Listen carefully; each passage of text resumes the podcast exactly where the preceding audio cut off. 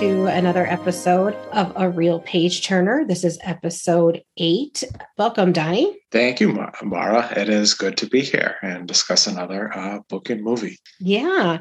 So today we're going to talk about Black Klansman, a memoir by Ron Stallworth in the movie Black Klansman. So the book was published in June of 2018 and it's Ron Stallworth's memoir about his time working undercover, um, infiltrating the KKK, which was what was the most interesting part of it. That he was a black man doing that. Um, so that was kind of the premise of the book and his memoir and time with the Colorado Springs Police Department in that undercover operation. So uh, that's what the memoir is about. And I know the movie was very popular when it was released. Yes, the movie. Uh, so the movie was uh, uh, came out in 2018, uh, directed by Spike Lee, and and who also was one of the writers on it, as uh, along with Charlie Wachtel, David Rabinowitz, and Kevin Willmott. And included in the cast include uh, John David Washington, who's uh, father, I believe, is an actor. I think his name is Denzel Washington. Have you've ever heard of him?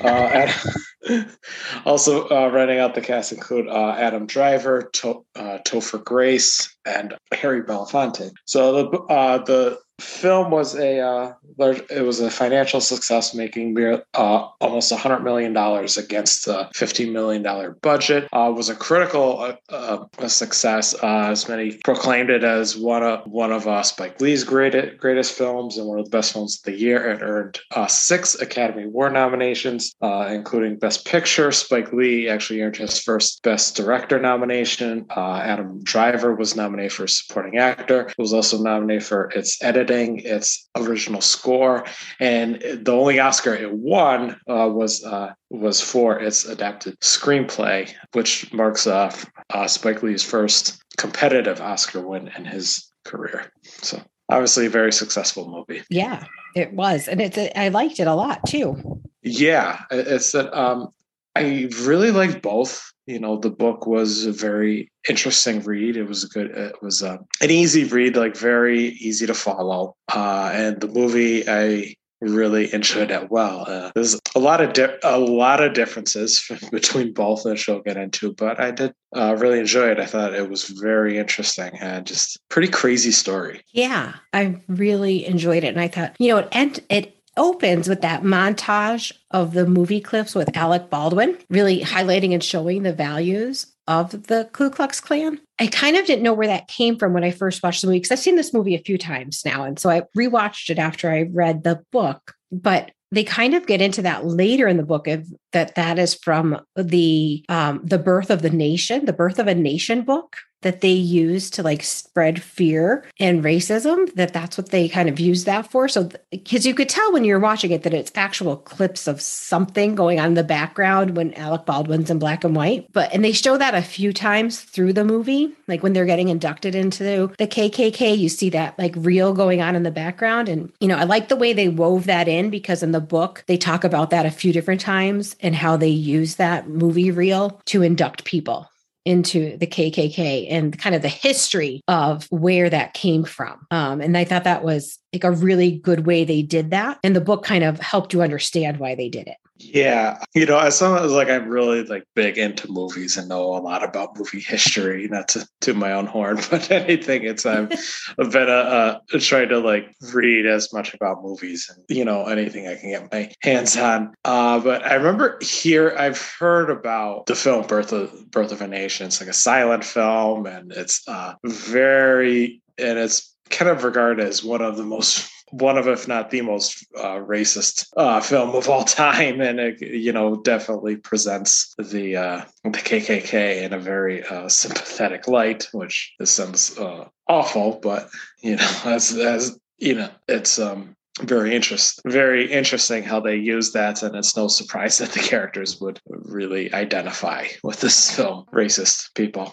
Yeah. And the other big you know kind of like the other difference i think you see is that in the movie he picks up the phone um, ron stallworth when he's looking at the paper to call the kkk and that's how he kind of gets his interest and they pick up. But in the book, you know, it's kind of a little bit more obviously drawn out because you have the, as we talked about, the luxury of time in pages that he responds to an ad in actuality. In real, in what happened in real life is that he responded to an ad using the PO box of the undercover phone number and the other undercover mailbox. And then they responded back to him via that way. And that's how they kind of set up the phone call. So, you know, it, it obviously the movie makes it seems like it happened, you know, very quickly, but it was a little bit, you know, obviously it was time it was snail mail that that was happening in the 70s so you know i thought that was a, an interesting kind of switch there just because probably for you know the essence of time. Yeah, and it presents like a much visual aspect there because it would kind of be kind of lame if it just shows him writing out a letter and mailing it. right.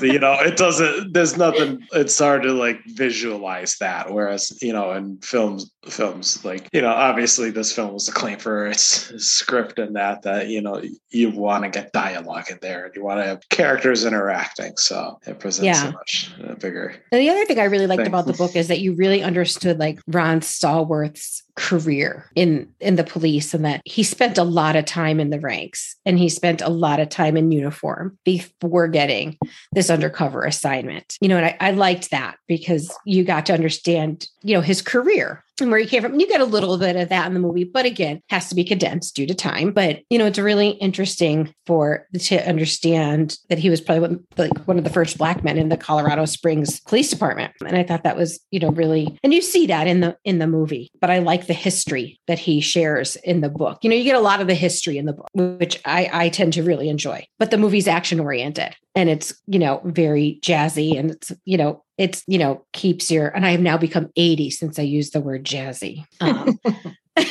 so i jazzy. apologize listener. I'm not i i'm not that old. But he, he, you know obviously there's more drama because there's much more with flip zimmerman with them trying to you know decipher whether or not he's jewish. And that doesn't really you know come out in the book. You know that he feels it because they question him and they want him to attest to not being jewish you know it's obviously the stakes feel much higher in the movie than they do in the book and the other really cool thing i thought in the book is that they never really they've never identified who flip zimmerman actually is you know he's like a, mm. obviously a very big character in the movie and you see him and you see the undercover and the stakes and what's happening but in the book they've never actually revealed who he was. Yeah, yeah. There's no flips. Like they used his name, just, but I don't think that's his actual name. Yeah, like he's never come forward and say, "Yeah, that was me." Yeah, they just refer to him as someone named Chuck, and there's no mention of uh, him being Jewish at all. And and it does like you know, and it does like you mentioned, raises stakes a little bit in the film. In the film, because you have because that that part with like the lie detector test, which he called, which he angrily calls it a Jew detector test, and you know because this like tense moment, and you're thinking like, oh, you know, I'm watching, I'm thinking like, is he gonna take it? Like he's a you know a cop, so he probably may have some experience, so it may be something where it shows him taking it and beating it, or that, you know, and then you get the moment where Ron tries to create a diversion by throwing the rock through the window, and which I thought like it led to kind of um not a real funny moment, but kind of like a bit of a dark humor where you know they chase after him and start like shooting at him, and then Flip takes the gun from the KKK member and, and starts shooting and starts shooting at his his partner there. So he's probably you know trying to shoot but not shoot too well. Right. purposely yeah. miss you know it's yeah you definitely uh spike lee definitely used a lot of humor in the film uh, because uh, obviously like the whole story sounds like pretty absurd. Like how does a you know a black man like infiltrate the kkk and you know it, it looks like it looks like not a story that would not be very believable at, at all. Like how would that how would that even work? And you know but it's true for the most part with some embellishments in the film. So you know and it, there's a lot of like a, a, a lot of absurd moments and you know like when especially like in uh ron's uh, phone conversations with the KKK members and David Duke specifically, where he kind of says all these horribly racist thing, things that must have been tough to come out of his his mouth. But you know, the kind of juxtaposition of seeing that creates a little bit of uh, dark humor. Yeah. And I mean, some of that dialogue is straight from them. I think some of it's straight from his memoir, you know, that he really did have to put himself in that position to say, you know, terribly racist things about himself. But yeah, I it's an interesting take because you got the feeling that, you know, I've never met Ron Stallworth, but he seems like he's pretty, you know, he was kind of amused by this whole situation. And, you know, what I really think you got from the book, and you don't see it as much in the movie, is how much, you know, tactics like they kind of really used. Like, like they knew that David Duke and the other gentleman who was like the the leader at the site they knew how to work them right like ken odell who's not in the movie um who i think you know basically felix and walter are a composite character of ken odell so, you know, you get more about Ken Odell in the book, who was like the local leader for the Colorado Springs KKK, and David Duke. And you get like a little bit in the book of how they really kind of work them, right? Like they knew they wanted to be praised and adored and felt important. And they kind of worked them like that, making them, you know, as they say in the book, like they looked a little stupid, right? Like they they really kind of pulled one over on them. And i thought you know you get that in the movie right? Like you know that. But the book kind of draws that picture out for you that they exactly they knew what they they knew. They were using their tactics that they learned in other undercover to get information which I thought was really neat. And yeah, the other I, part that I liked too, that is true in both, but I, I was interested to see when I re- watched the movie. And you know, the when they're at the that dinner and Ron Stallworth has to guard David Duke, and you know, kind of the joke that he's guarding David Duke as a black man, and he gets this picture taken with them and and touches them.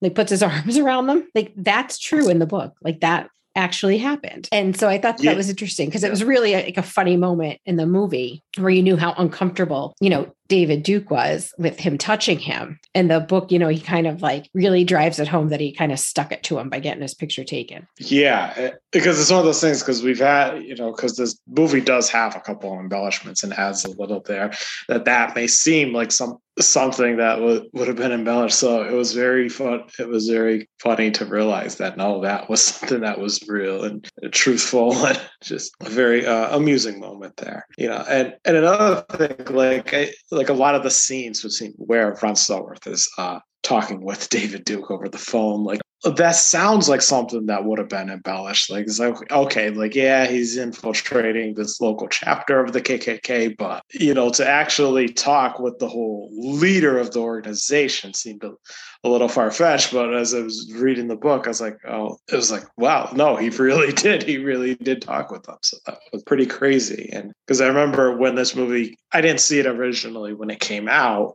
I remember seeing like trailers for it and everything on TV. And the, and I'd see and uh, they'd show scenes of him, you know, him and David Duke talking. That I kind of think, okay, that can't be.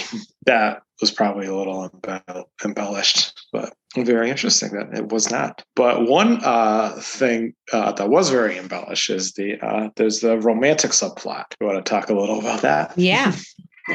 Uh, yeah, in the film, uh, Ron Stallworth meets this uh, this uh, young woman who's the president of the Black Student Union, the local at the local college, and she's uh, she organizes a uh, a speech by um, the activist uh, Kwame Ture, and he meet and Ron Stallworth originally goes there undercover because the police feel that you know his uh, this act this activist is pretty um, potentially start something or people you know or they are distrust you know distrusting of these act these activists at the time. So he goes undercover and then he meets this uh, he meets this young this young woman and they begin this kind of romantic uh, subplot. But in the book that doesn't happen at all i think he did meet a girl uh, that night but he says that they never spoke uh, um, beyond that and like during the time and then during the time he uh, he does wind up meeting his future wife and starts dating so maybe there were some kind of instances uh, of that of their relationship used to that, but pretty much uh, almost 100% fic- fictionalized in the film. It is interesting. That was definitely something that I, I didn't realize when you watch the movie that is true, like very fictionalized, you know, and, and again, like the whole almost ending when that uh, wife of the one gentleman tries to bomb her house and then she blows up the husband and his buddy in the meantime. Like that doesn't really happen in the movie. I mean, in the book, you know, where Ron Stallworth's trying to get to the girl's house because he knows they're going to bomb it, you know, so that's kind of all fictionalized. But I know you and I were talking earlier about the amount of, you know, kind of the different organizations that were involved in this. And like we said, the mo- the movie when we were talking prior to the podcast the movie really focuses on the kkk the black student union and the police department. But the book really shows like how many organizations were involved and coordinated which Yeah. i think i i you know obviously the movie needs to be a little bit more simplistic or you're not going to follow who everybody is. But it was interesting the way it was so many different political groups and people wanted had a stake in the game. You know how many different organizations that were being fed information and gathering information from the, the- that were benefiting from the investigation because it, they were you know being able to put out police presence that they knew the klan was going to be somewhere in a rally and give people a heads up. And you know there were so many different groups involved in it. And there was a, a survivalist group who didn't recognize the government who kind of wanted to merge with the klan. And so you know there was more of that and kind of all the different groups and political activities that were going on which i thought was really interesting Yeah, because that's another like a common practice you see in films that you know you do have to simplify it and break and break it down. And like the movie, it it runs like I think over two hours, and you know, so you don't really, you know, I, I think Spike Lee and the right and the other writers and that felt like it would kind of add you know put too much put too much into it so you know but it is very interesting how like the many different groups were involved on both sides and in the Yeah. middle for some it's um the one of the the kind of scariest realizations when I was reading this book is how deeply the Klan had a stronghold. And I'm sure it's not just in Colorado, but we know from the book, reading it at that time in the 70s, that of people in positions of power in law enforcement. Like they talk, talk about Fred Wilkins, who was a firefighter. Um, and they talk about the way the Klan was set on getting backing people to try to get them in public office um, and get them in places of power. And I thought, you know, obviously you hear those things happening, right? And then, but to read it from somebody's experience that they know, you know, it was interesting. And, and and the amount of military people who were involved in the Klan at Fort Collins, right? And I, you know, you see that culminate with his visit to NORAD, and they have two people who had top security clearance who were pretty high-ranking members in the Klan that the government then, you know, had removed from their positions, and so like that's like, you know, that's a, a like a scary reality. yeah very scary i know the movie the movie doesn't really go that much into it they do touch on like the two members at norad but not Yep. that much which i uh which is like a it was, like disappointing, but it's a little surprising considering that you know Spike Lee is you know so, uh, a filmmaker who is I'll say like controversial, but someone who like in his films like hold no punches and is very, you know a very politically charged person. That I I was kind of surprised that he wouldn't you know add in a lot of those elements to kind of highlight things like hey this is you know this is pretty big and this is happening. Uh, shine Yeah. a light on some things like that. So And I that was think maybe he my biggest tried to complaint. do that with the scene the the police who were i would say racist or dirty that they never really said were in the klan were pulling over patrice and kwame ture um and the and the, her black friends and they were you know kind of they pulled them over for no reason and they were abusing them and you know not giving them their not treating them with respect or uh, really any humanity um and then he goes on to say that he could do that whenever he wants and they arrest him at the end because they have a wire on him so you know you see it a little bit there but i feel like you know you don't see the far reaches of it in the book in the movie like you do in the book Yeah, I guess like that officer. I think it's like uh, um, Officer Landers. I think his name is, and they like and it, in the book, I, I think it was more like he was again like more of a composite that you know just to kind of like put in like the general feelings that Ron Stallworth had fa- had faced on the on the police force and what um, the kind Yeah. of uh, backlash. I agree with you. I think there was a lot of faced. com- yeah.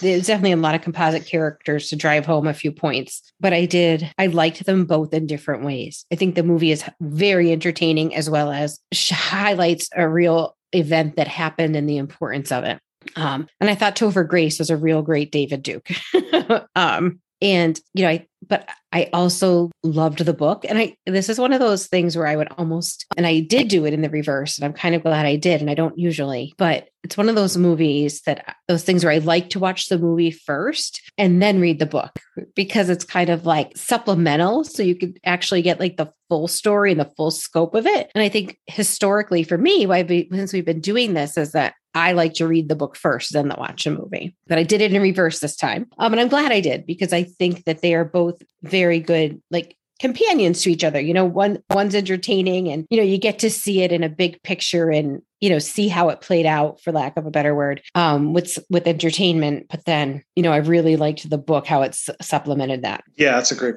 that's a great point. I agree. Now I did I I did start reading the book first. I wasn't 100%, I was mostly done with the book when I watched the movie. Uh, but yeah, I, I, did agree, like how they can be very much compliments. And I, think the book is a little more thought provoking, but the film is uh, thought provoking as well. Just not to. Yeah, I think the book is like, great, I, this happened and I want to learn more about it. Yeah.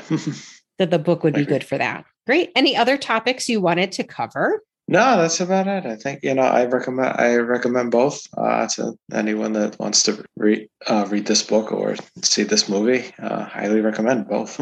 I do too. Very thought provoking. Really, you know, you learn a lot of history, and it's really interest. It's it's you know important history to learn, and it's really good. Okay, then. Great. Well, thanks, listener, and until next week, uh, keep on reading and keep watching.